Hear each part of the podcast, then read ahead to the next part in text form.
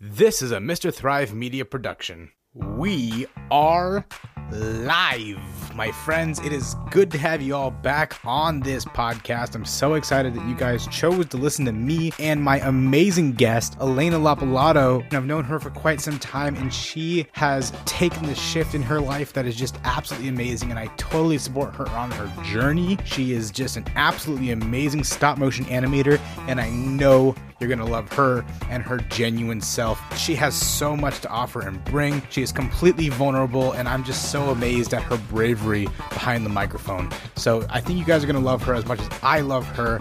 I also want to take a quick second to mention the networking parties that this company and my podcast host. We host networking parties once a month for artists and entertainment professionals, and I know you're going to love it. You can find in my Instagram link tree there is a sign up registration link that'll direct you to the right place that you need to be to meet other artists from not just the nation, but the world. It really is remarkable, and I know you're going to love it. We have live dancers. This time it's fall themed, and I know you're going to have a good time. We are sponsored by Happy Life Creatives. We have a special offer from a local LA based company who stands for optimism, ingenuity, and connection. All of their products are completely handmade, and I gotta say, I love how it brings positive energy into my home. From magnets to canvases to happy life t shirts and literature, this lifestyle brand is sure to benefit your life. Let's support small business together, especially during these vulnerable times. Simply jump onto Etsy, type in Happy Life Creatives, and enter Mr. Thrive 10 in the checkout. That is MR Thrive 10 for a 10% discount on all the items in the store. I know you're gonna love it. So, no matter what it is you do while listening to podcasts, whether that is sitting back and relaxing, going on a walk, buckling up as you're about to drive, I hope you guys enjoy the show. You have stumbled upon Mr. Thrive's Stars of Tomorrow, where together we will discover emerging artist. Creator of Open Sesame, Alaina Lopilato. Alaina, welcome to the show. How are you doing today?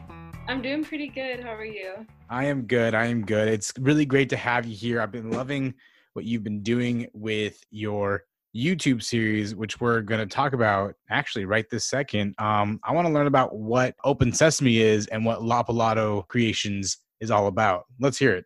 Yeah, so Open Sesame is a stop motion animation series.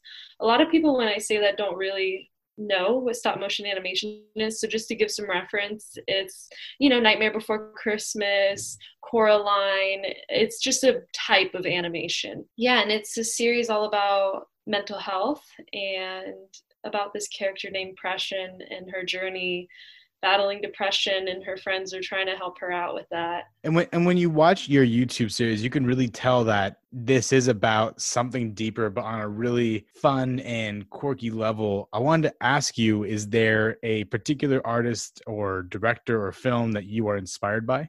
Yeah, I mean I've actually pulled from a few things. I definitely am a huge fan of Adventure Time.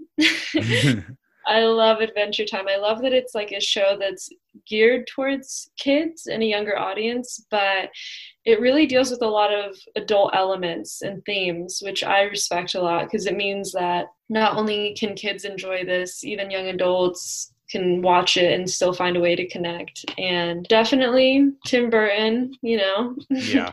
I think with stop motion animation, because the movements are so unnatural, like there's always a little bit of delay in some of the movements, it works best on sort of creepy stories, you know what I mean? And so, yeah, I think when people do it like Tim Burton, it was just such a cool genre of stop motion, you know?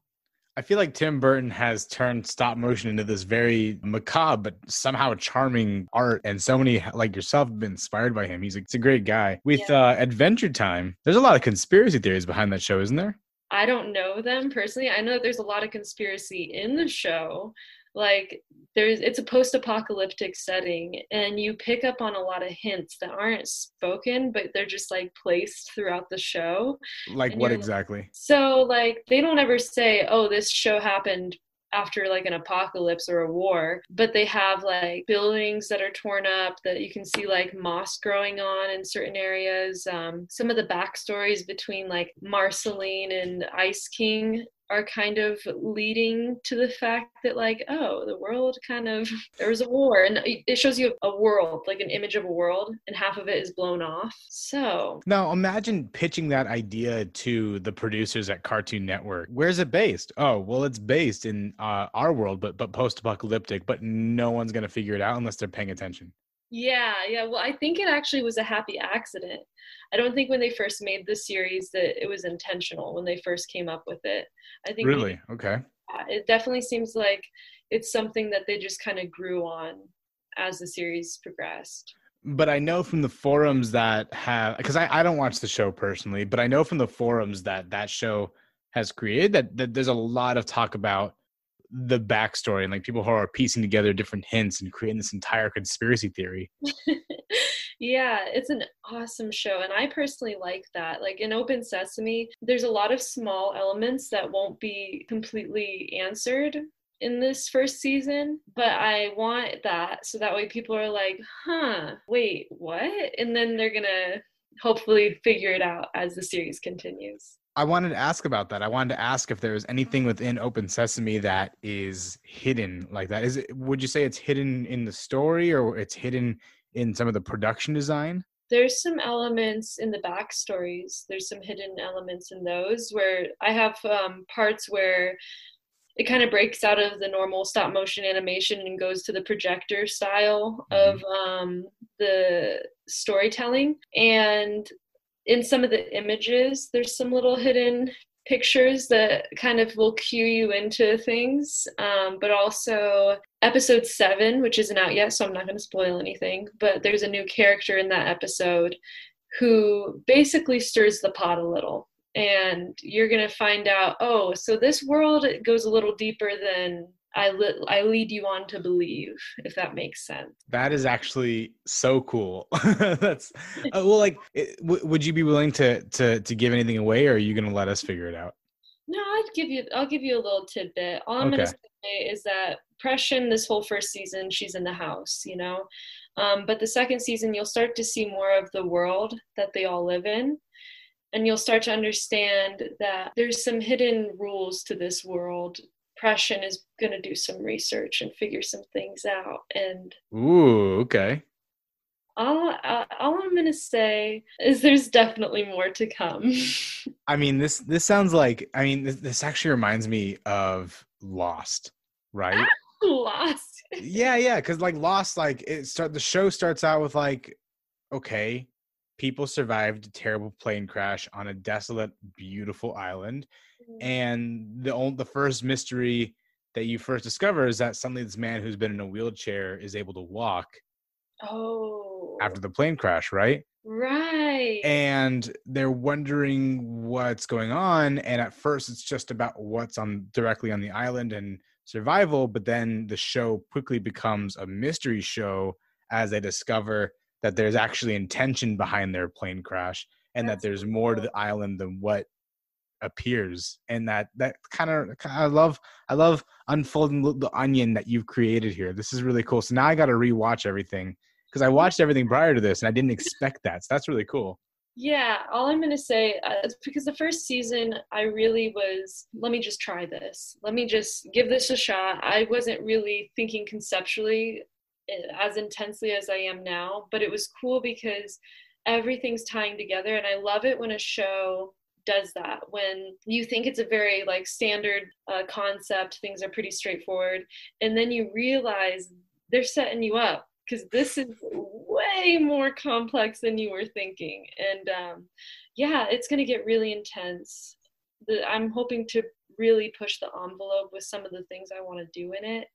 And yeah might, some people might not like it. I have a feeling that when i do eventually pitch it to people there might be some pushback. It sounds like your goal isn't to be a people pleaser, so to speak. What would you say your goal is with Open Sesame? It's to bring awareness to something that is so prevalent and yet so much shame surrounds it. which would be suicide. There's a mm. lot of shame around suicide. And I'm not saying, like, yeah, let's celebrate suicide, but I am saying it is a part of our world very much so in more ways than we want to acknowledge and i just want my goal is to really not play it safe. I think a lot of things that have been talking about mental illness in tv shows have either been really really serious like 13 reasons is a is a good show for you know like really kind of showing the mind and the thought process behind someone who is dealing with mental illness but also like what led her to do that. But i also think it was such a it's a drama you know it's a drama and i want to do it in a way where it's a bit lighter if that makes sense a bit easier to swallow. So that way when people are depressed it's not like oh i'm going to go watch this heavy thing about depression. It, they can look forward to it instead. It, it's funny that you brought up 13 reasons why because that's a show that it's actually sparked some controversy as i'm sure oh. you're aware yeah, I don't know how I feel about it to be honest with you. I couldn't watch the whole thing. It's like very very triggering.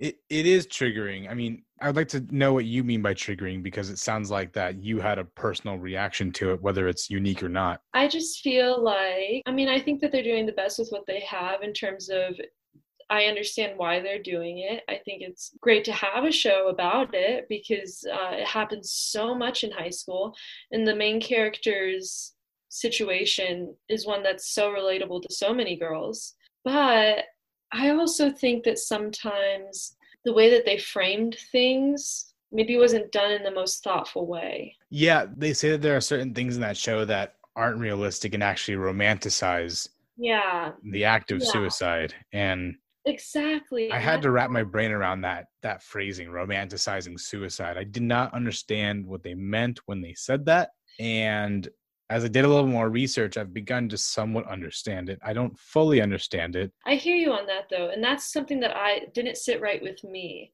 mm-hmm. because usually when somebody commits suicide, it's not this grandiose, like, let me let me tell everybody why I did what I did and why they're the reason for it. It's very like, yeah, of course, those people probably played a part in it but killing yourself is not a way to get back at people. And it right. kind of painted it out that way that that was her way of getting back to people. I think the tone of voice in the recordings right? Because there's a book that it's based on that made it a major point not to romanticize suicide you know mm-hmm. to to give a certain difference to uh to what the tapes do for the people listening to it right? It's not about getting back at them. The tone wasn't supposed to be look at this crime i got away with yeah. You know, but that's the tone that it kind of gives off. I think that it did come off that way, yeah. Right, right. But instead, it it should have been talking about uh the mental illness and uh, you know I'm, I'm i'm i will say this i am ashamed to say that even though i've done the research i've never read 13 reasons why the original book no i mean i, I haven't either i mean we're talking about it and i'm only talking about it from a very quick introduction to it i i all my opinions on it are based off of you know the small amount that I did watch of it. But you know, that's my whole I guess what I'm just trying to say is like with Open Sesame, I almost want because I think more people would be more comfortable talking about suicide mental illness if it was wasn't so scary you know mm-hmm. what i mm-hmm. mean mm-hmm. because yes it is scary it is terrifying when you have it and when you have the thoughts that you have sometimes with mental illness but it doesn't make you like you shouldn't be scared to tell people because they're gonna you're afraid you're gonna freak them out because it's so normal. I don't want people to think that these thoughts these feelings that they're feeling are anything but normal because yeah i think it happens to so many people. I wanted to ask you if you're comfortable talking about it what mm-hmm. your personal experience is with mental health Yeah, I am. I am because I, as much as like I don't always want to talk about it just because, you know, it's not the most comfortable thing, but also it's important. And if I'm going to make a show about this stuff, I would hope that my experience would inspire other people know that, hey, hey, I hear you. I kind of get it. Yeah, I mean, I've honestly, sounds very depressing to say it, but I've contemplated wanting to die since I was very young.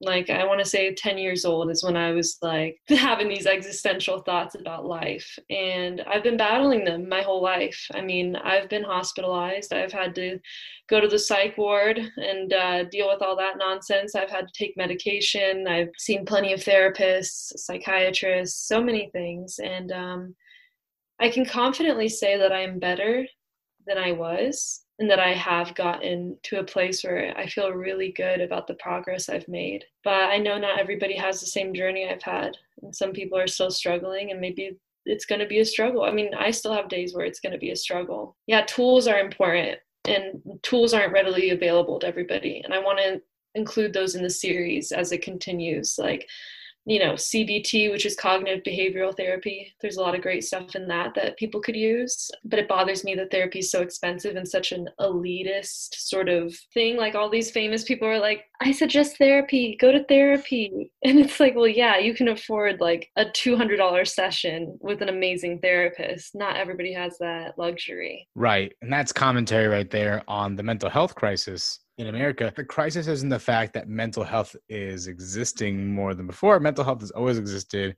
in, you know, I'll, I will just say in general in the American history that we know, but the access to medical needs is embarrassingly low. Most therapy is not covered by insurance. And you struggled with that. Oh, yeah. I mean, I have plenty of medical bills from the times that I was hospitalized. And usually you're hospitalized without a say in it, you know.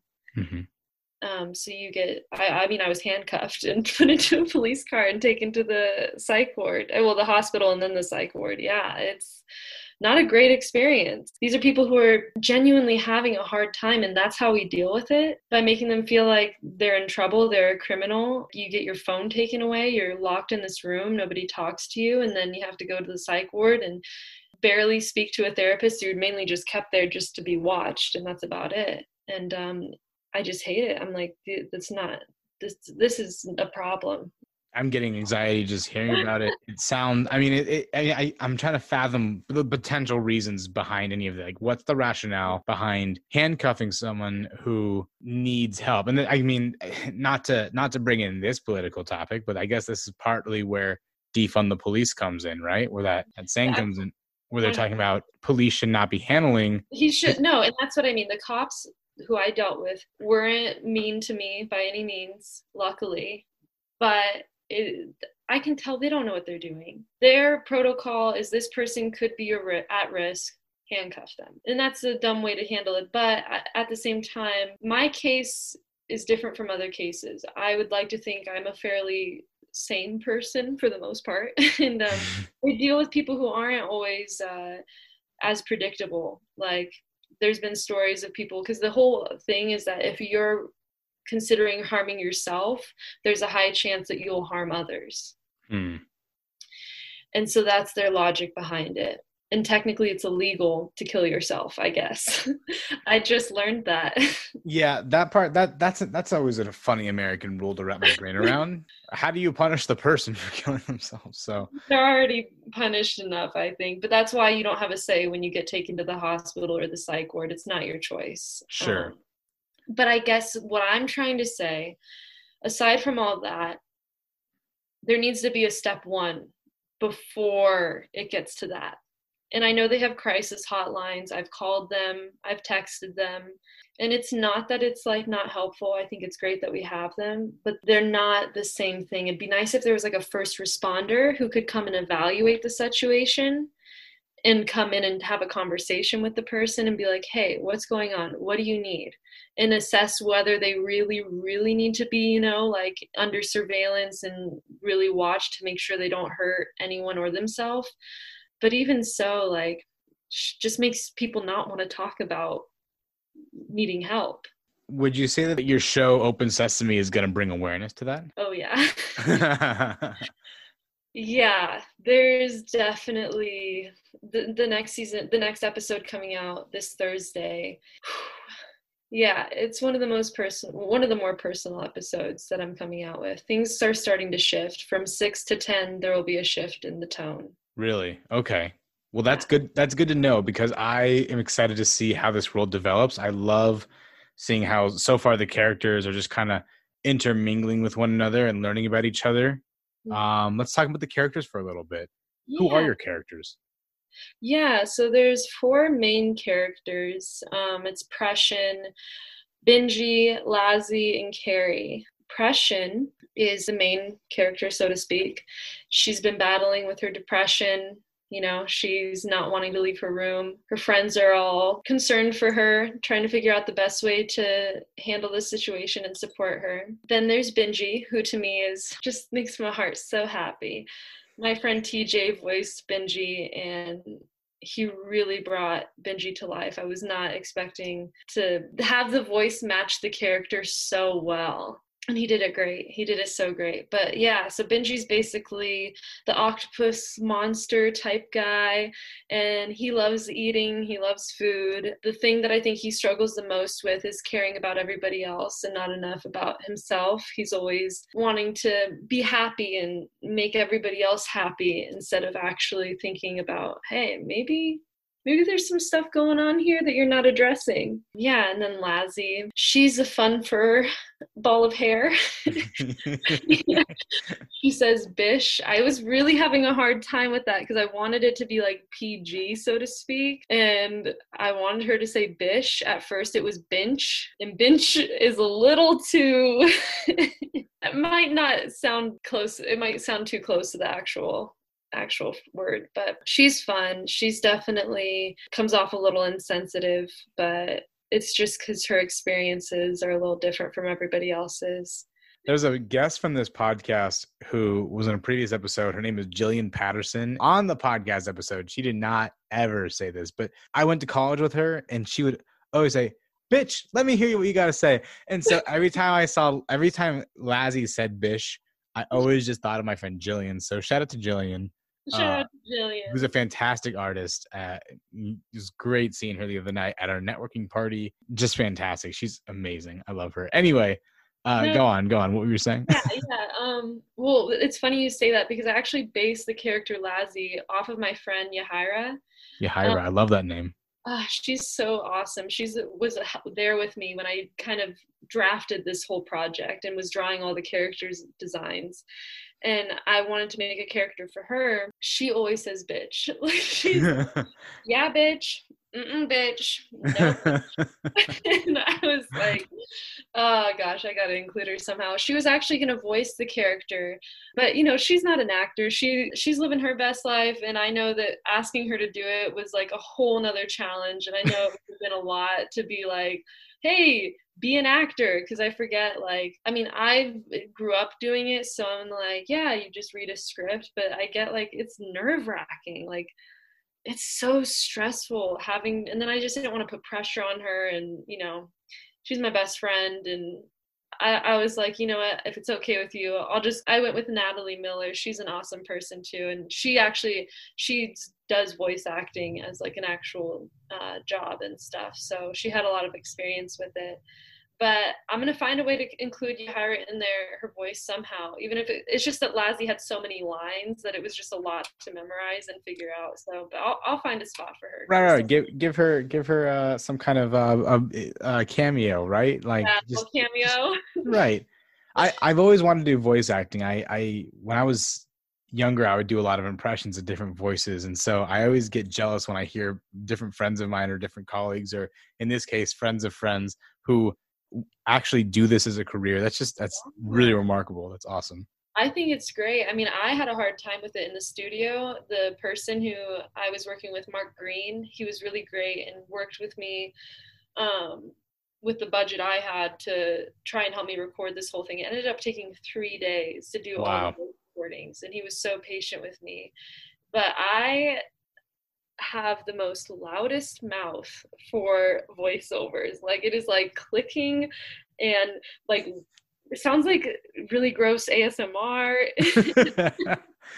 well, hold on one second. I can attest that that is not entirely true because you worked on a film that I had produced and I directed uh, just just over a year ago, and your audio came out very clean. You did a fantastic job in that film. We'll talk about that in a second. But going back to the characters and, and and the voice acting and whatnot, that's really cool what you're doing and, and putting together. And Yeah, yeah. One character that I meant to mention is Carrie, and Carrie is non-binary. The cast doesn't really. There's not like a an episode where they have to be like, "Oh, why do you go by they?"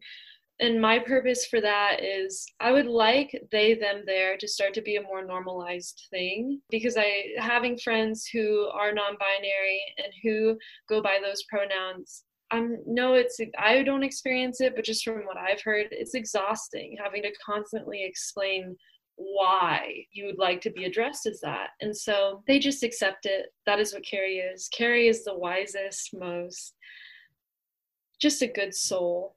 I love Carrie. I that's my favorite design. I actually based the design of Carrie from an anime that I really love. Which um, one's that? Tokyo Ghoul. okay, okay. The main character, Carrie, has basically the same exact outfit. That's great. It's funny though, because Carrie is actually one of my favorite characters too. I just like that they are an angel. Yeah. And and I don't know. I like I like their backstory. Yeah, the backstory is cool for Carrie. Carrie also you get to see. I'm gonna give a little hint. In the second season, Carrie's going to get to go back to their world. Really? And get to see, you get to see where Carrie comes from. So, speaking of worlds, I wanted to ask you about that. What is your budget when putting together production design like that? Yeah, well, this season actually I was able to do it in a fairly small budget. The camera was about $1,200, which isn't necessarily cheap. Mm-hmm. Um, the lighting I bought from a friend, so that was like a hundred bucks. The camera stand, a hundred bucks. But overall, in budget, in terms of the production, I spent maybe maybe three or four thousand dollars, if that. Might have been a lot less, honestly. It might have been only like two twenty five hundred dollars. And did you raise that yourself, or did you crowdfund? No, completely on my own. I'm planning to crowdfund for the next seasons and hopefully put some more of my own money into it and because i want to do it on a much bigger scale. When you start your crowdfunding campaign please let me know first of all i'm going to donate and second of all i am going to share that on my platforms so that way people can start to, to donate and make sure this project continues because it's it's a pretty important project. Open sesame sounds like something really meaningful. I had just thought of this actually. Why is it called open sesame? Funny story. Okay um, well, one about the crowdfunding thing, I just want to say that there will be cool things you will get if you donate. It's not going to just be like, give me money. I'm going to be making merch based on how much you donate that you'll get, just because I, I always think that's exciting when you get something for donating. The story behind Open Sesame I was, like I said, sitting with Yahira at the host stand at the restaurant I used to work at, and I was like, "What am I going to name this thing? What What is this?" And then I, it sounds so dumb, but it was like a happy accident of saying open sesame. I was just like, guess I'll call it open sesame. I don't have a reason to call it open sesame, but I guess open sesame. But then what's really cool is a friend texted me and was like, hey, you know it's open sesame, right? And I was like, what? Yeah, and the correct phrase is open sesame and it's based off this old tale. I don't remember the name of it, but it's about these thieves who are trying to get this treasure in this cave and they have to say open sesame or something like that. Yeah, so it's I had cool. never heard that before. I know, I know, and I was like that's amazing. You just made me come up with a whole plot line for this show. So, yeah, that's going to come in play for the story about it being open sesame and not open sesame. Okay. Well, that yeah that changes everything. it's actually really interesting. I can't look at it the same way now. Yeah. Actually, you know what? That reminds me of like the title of Isle of Dogs, like the hidden meaning behind the title. Yeah, what is the hidden meaning? Well, if you say Isle of Dogs fast enough and long enough, and if you have to repeat it multiple times, go for it. I love Dogs, I love Dogs, I love Dogs. It sounds like you're saying I love dogs. Yeah. And that's why it was called that. Whoa, that is so cool. Right, right. So something similar to what to what you're doing, and also that was also a stop motion animation. Oh, that was so film. good. I was so impressed with it. And it took, uh, I think it took that that film six years to complete, something crazy like that. Which I can't even imagine working on one single project for that long. It's insane when it's on that scale. I was amazed that I accomplished this in a year and a half, but because it's about 50 minutes of footage but luckily my animation isn't on the same scale to where I am not as experienced with actually animating the characters and getting them to move because the characters I designed are kind of limited in their movement. Um, I did all the things, but let me tell you, they do not cooperate. So even though I put appendages that can move, when you're doing stop motion, it's like, oh, and I'm like, no, no. it like moves so quickly and its arms up to its head before I even can stop it. It's it actually, you know, what it's funny the way that it's animated. It actually seems intentional. Mm. Those some of those different movements that you've created, like the the lack of fluidity, seemed even uh, intentional. Maybe, hey, I'm going to look at it in a symbolic, maybe that's a statement on mental health and what it does to people on a deeper level. But what do I know? I'm just the I'm just the viewer. but, but I think that that I think what you're doing is really neat. One thing that I think I find really beautiful about what you're doing is that it is at the root of its style of art stop motion animation but it brings in a few other art forms as well i mean there's photography which is just part of the beast of stop motion animation, right? But then there's also the projection that you were showing. And I, I love the panoramics of the the set design of that this one house that you created. How long did it take to create that house? The house is actually like maybe this big. It's really tiny. So it's um, like it's like a foot tall.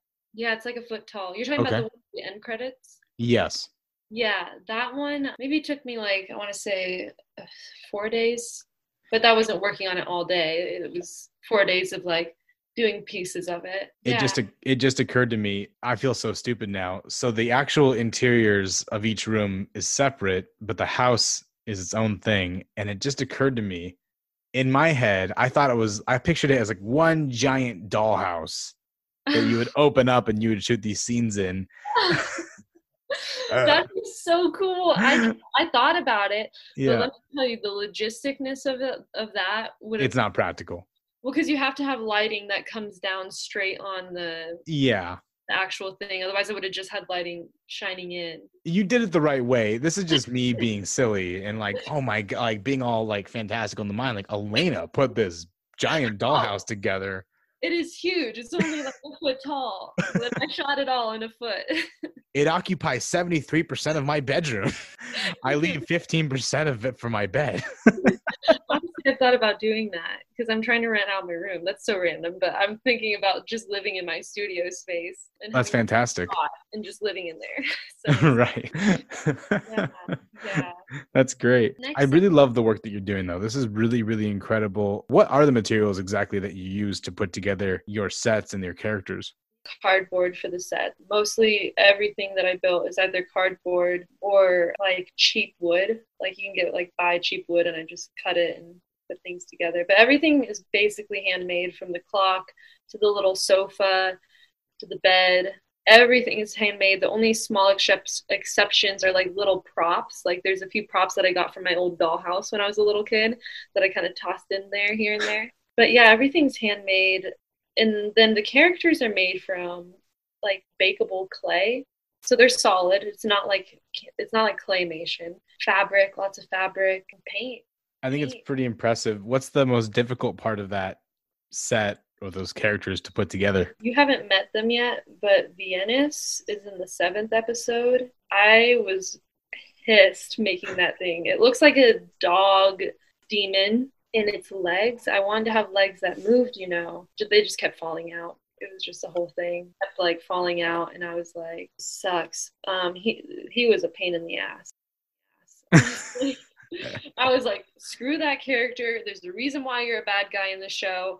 I'm not talking to you. I mean, it sounds like he was one more peg leg falling out away from him just not being in the show. Period. Like, oh, nope, that's it. You're out of the script. You fucked up. That's it. Goodbye. yeah, there was. Into the trash you go. I thought about it. I was like, how am I going to make this character? They're not going to even be in it. But my friend John Paul wrote a song just for that episode. He's the voice of it. And I love John Paul so much. So I'm like, ah, I got to make this work. Shout out to John Paul. Shout out John Paul. His music's amazing. Um, my boyfriend official is his Instagram if you ever want to check it out. Yeah. And then for the sets, the hardest set would probably be Hmm. I actually loved making all of them. All the sets were a lot of fun to make. I, making this stuff was the best part of it. The stop motion was the worst part of it. the uh, the the act of creating alone, just in its own nature, right, is something very rewarding and therapeutic. And one thing, as of maybe two years ago, that I've gotten completely addicted to is watching woodworking videos on YouTube just because I like to watch people make something from nothing. Really? Yeah. Well, cool. Like, what do you mean? Like, what kind of stuff do they make? Like tables? Oftentimes, it's yeah, like tables and furniture. Like I've seen one thing I've watched a lot of people make and fall in love with watching them make are desks. And because my dream one day is to make my own custom made desk with maybe like hidden wireless chargers in it and like this cool maybe industrial modern look. I don't know yet but like i just like to watch these different styles of people who make their own desks and see what people create out of them i don't know. There's just there's just kind of the sky's the limit on how people make their desks and it's really impressive honestly yeah no I, I and that's something that we don't see a whole lot of anymore. And i think that's why i wanted to revert back to something that was a bit older and outdated. Because we take so many things for granted now how they're made how they're built how they're um, manufactured and stuff. And to see something like all the work and thought that has to go into a desk because now now a lot of for a lot of people like a special talent is putting together ikea furniture and my first thought is that's great i'm glad you can read instructions but have you ever made something without an instruction manual you know I was gonna say I I personally am just the type of person that I love being like, hmm, that's cool. Could I make it? And so I made like a TV stand, a coffee table. Um, they're not great, believe me. They're not great. But still, the fact that you made it is incredible, and you use them to this day. Yeah, they're in my apartment. Yeah. Wow, I would love to see that one day. That just sounds beautiful. Yeah, I mean they turned out all right. They're very minimal. They're not like cool carve work or anything like that. But I just personally, it's fun. I think it's really fun when you can build something and put it together. And how? When did you discover that that passion for building? Mm, I think I've always had a passion for like working with my hands, from like drawing and stuff like that. But it really, in terms of like for Open Sesame, what kind of made me think that I would be good at that is I used to take my dad's old work uniforms um, that he wasn't using anymore. He'd get new ones, and then I'd cut them up and I'd sew little dolls. Yeah, they're pretty creepy. so you, you you would sew like all of like the enemies you had, right? Like you would create yeah, like create these voodoo dolls, and yeah, yeah, little sadistic never... child ripping off a leg every now and then, right? Yeah. God, I, I'm trying to think back if I ever did. And maybe have. I mean, I don't think so because I, they were my creations and I love them so much that I don't think I'd want to hurt them. But I will say that I used to put little rocks as their heart. Like I would find rocks and then I rock inside them and be like, "That's your heart." you know what? It's actually so interesting that you mentioned rocks because even right now, I'm holding a rock. Right? Oh. Okay, so I don't typically talk about my mental health but I'm I'm going to on this show for this episode. I see a therapist on a regular basis once a week, and I'm very fortunate. I'm very blessed to have that opportunity to see a, a therapist. I recognize that. She assigned me this assignment to go to the beach since I live right near the beach now. I'm very blessed for that. And to go collect rocks and find rocks that feel the perfectly ergonomic in your hand. This is actually my favorite rock because it's like literally handle shaped and it's nice and smooth and whatnot. But what she explained was that there was uh, there was a, a discovery made with autistic people that works with people who do not have autism that are not on the spectrum, and that is that there's an automatic function with us holding things is that we like to rub things as human beings, especially when we're anxious. Mm. And I'm, that's not to say that, by the way, you make me anxious. It's just become a habit of mine. But I love how this feels in my hand. And it's in general, like if I'm making a phone call to someone, if I am speaking, you know, I guess just any moment where I'm interacting with anyone, it's just become a habit. And I literally leave it on this desk for for my use you know it's just it's just become a funny thing that i've started and then after going to the beach a couple of times, I've just now I have this whole collection behind me of just these rocks. And there's this one yeah, particular yeah. rock. There's this one particular rock that if you were still making those dolls, I would give it to you to put in as a heart. it's this beautiful rock that is black and has like these white patterns on it, and it's very small. It's like maybe a centimeter wide, but it's beautiful. And I found it on on the beach, and and now that you're saying that, it makes me think like, oh my god, it's a perfect doll heart right there. Isn't that so funny? Yeah. Yeah. No, and it's cool because um, it's funny you said that. I was supposed to go to Japan in March before uh, the pandemic hit, and my trip got canceled like four days before. It was heartbreaking, but also it's a pandemic. What are you gonna do? Like there are people who are seriously, you know, at risk, and so I understood. But my goal when I went to Japan was to find a grounding rock.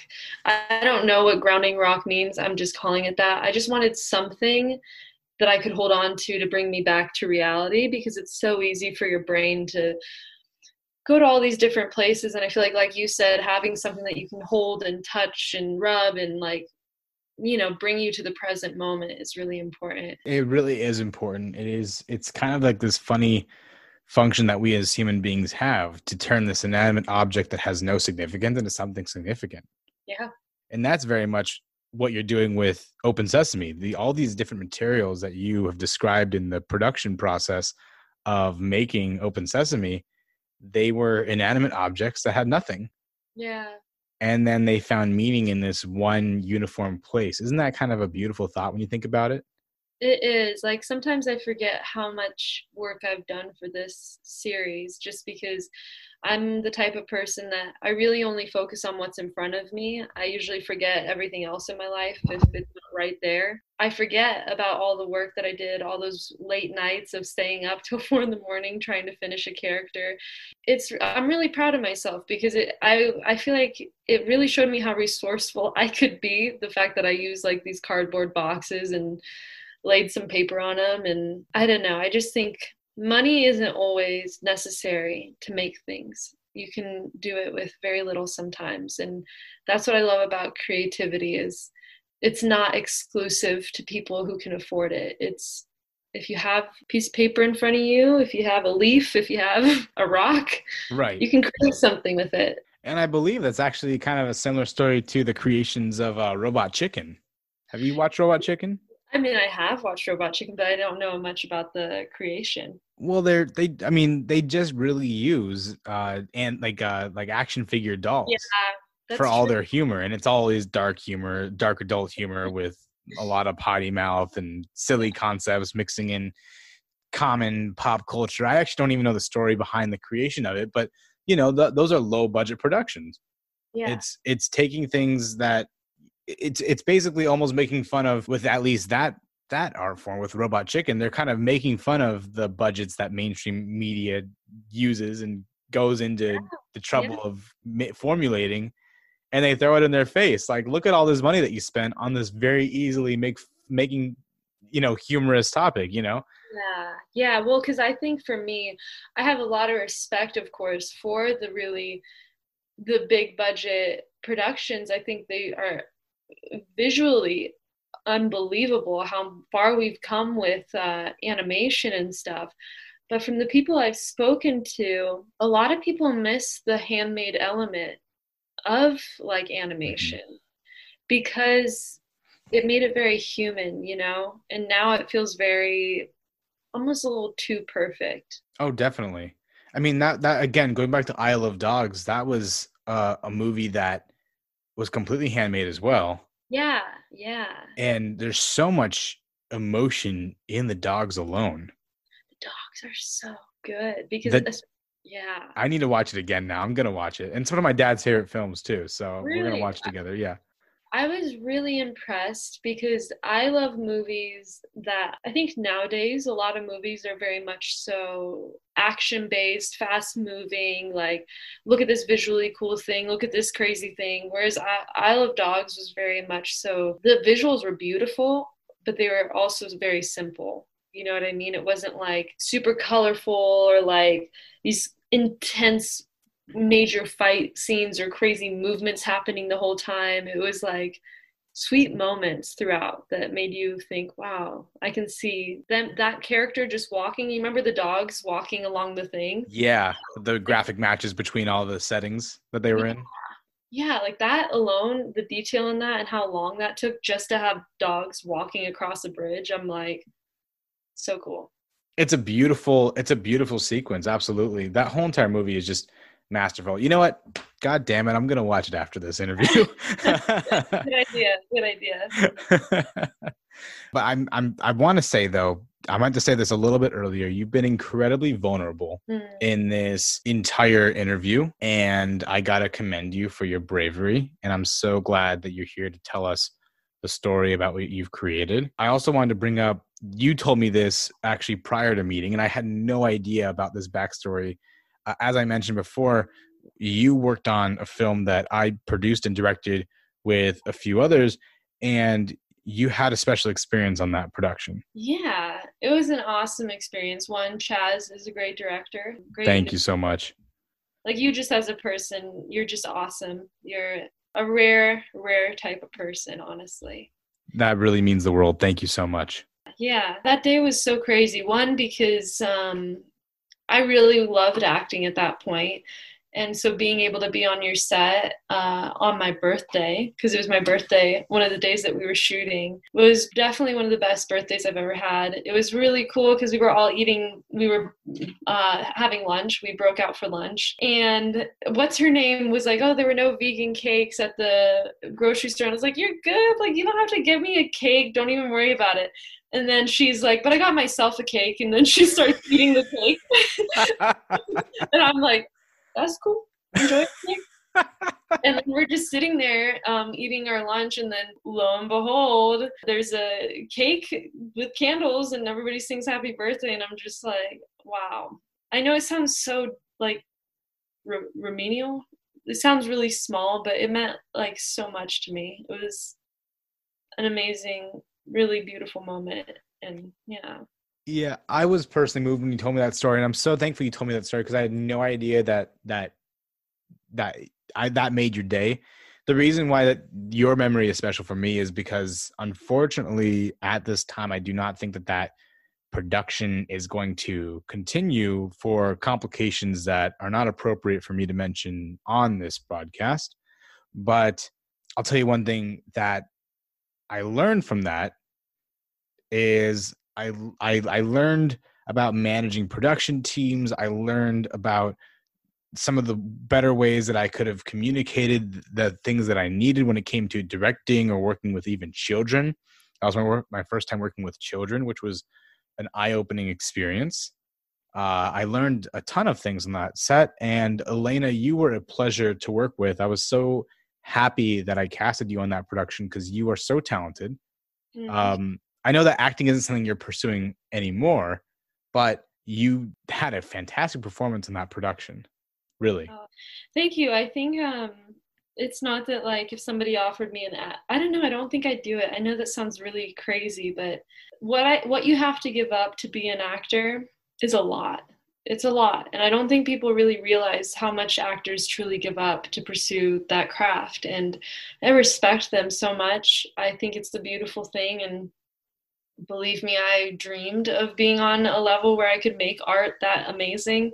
Yeah, it's just not for me. I don't, I'm so insecure and I, I really am. I am such an insecure person, honestly. And so having so much attention on me, it was a lot. I'd rather, I'd really rather it be something outside of myself. Like, hey, I'm me, but look at this thing that I did aside from me.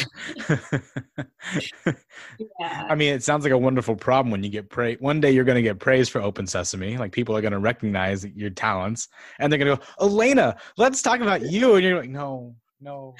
I mean, look what I'm doing now. I can't be helping the problem, aren't I? No, no, but I, I am happy to be on the show. I mean, yeah, I really, the only thing that I want to accomplish about things being about me in any way is uh, just sharing my experience with mental health because I I would love to see more people in a stance of I guess people who have a good platform using that platform to bring awareness. There are some awesome people who already do do that, but um, yeah, I'd like to just add to it. And I think this goal is much bigger than me and that's what honestly gets me through this uh, this project has honestly saved my life a lot of times wow. Yeah yeah i know it sounds really dramatic but i am very serious when i say that yeah i've hit rock bottom many times and um, sometimes there's not something to pull you through it and i feel blessed that i had this project to pull me through it. But all i can say for people who are battling it and who maybe are listening to this and know what that's like just wait. Give what I do is I'm like, okay, I'm going to think about this tomorrow. Like, okay, I'm having these thoughts. They're really intense. They're a lot.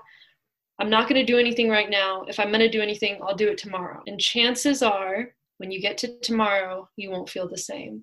Yeah.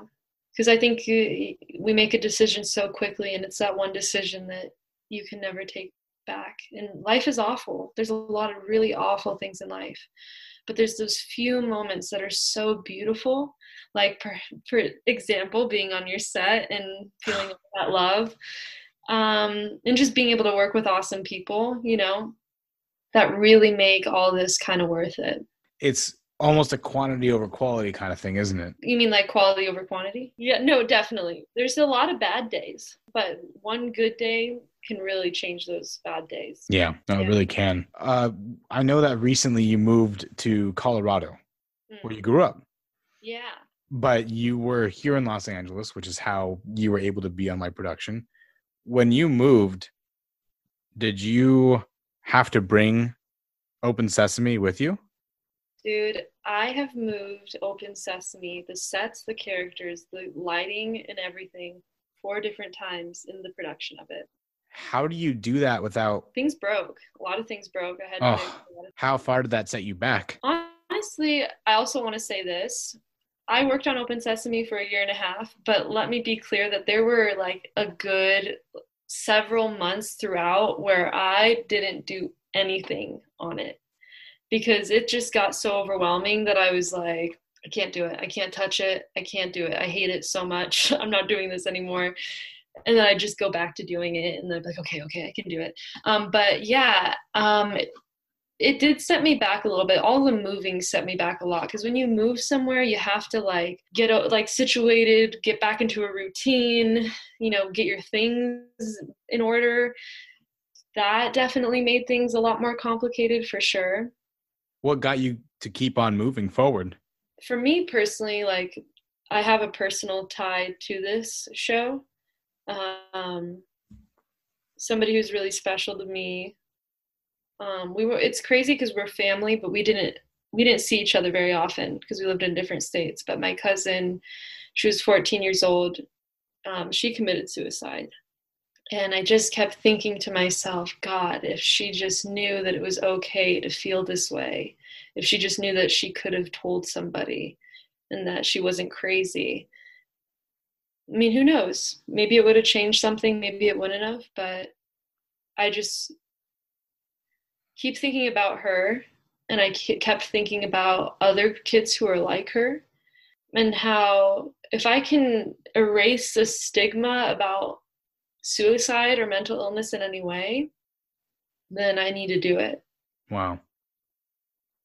And there's so much conviction in what you're doing, by the way. Now that you've gotten, you know, the ball rolling, uh, this this mission behind Open Sesame and what you as a person are about as an artist is something so necessary and so needed. And uh, you know, on behalf of all listeners that might be listening to this, that you know, you know, are have contemplated that or are contemplating that you know i'm sure they're very thankful for for you mm. and what you're doing and i implore anyone listening who has an interest in this topic or doesn't know anything about this topic and like to educate themselves on this topic to go check out Open Sesame.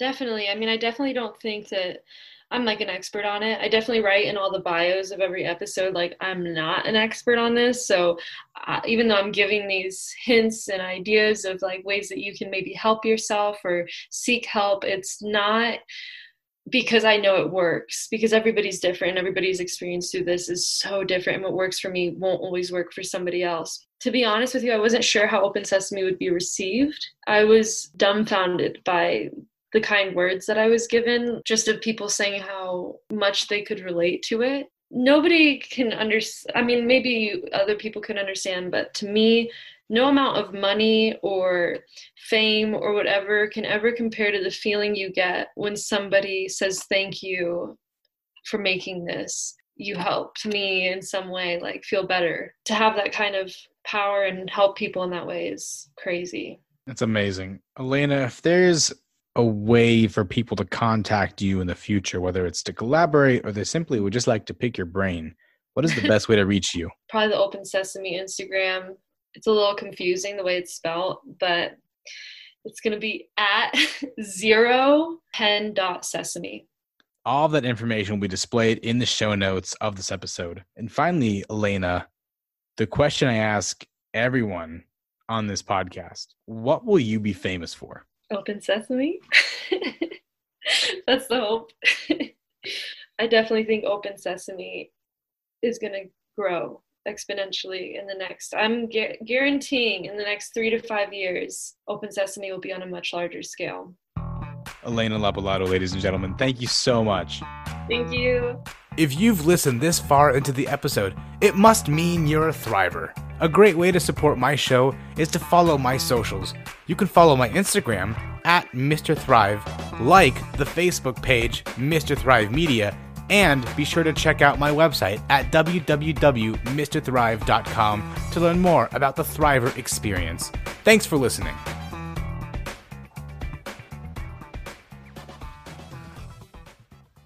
This podcast is a part of the C Suite Radio Network. For more top business podcasts, visit c-suiteradio.com.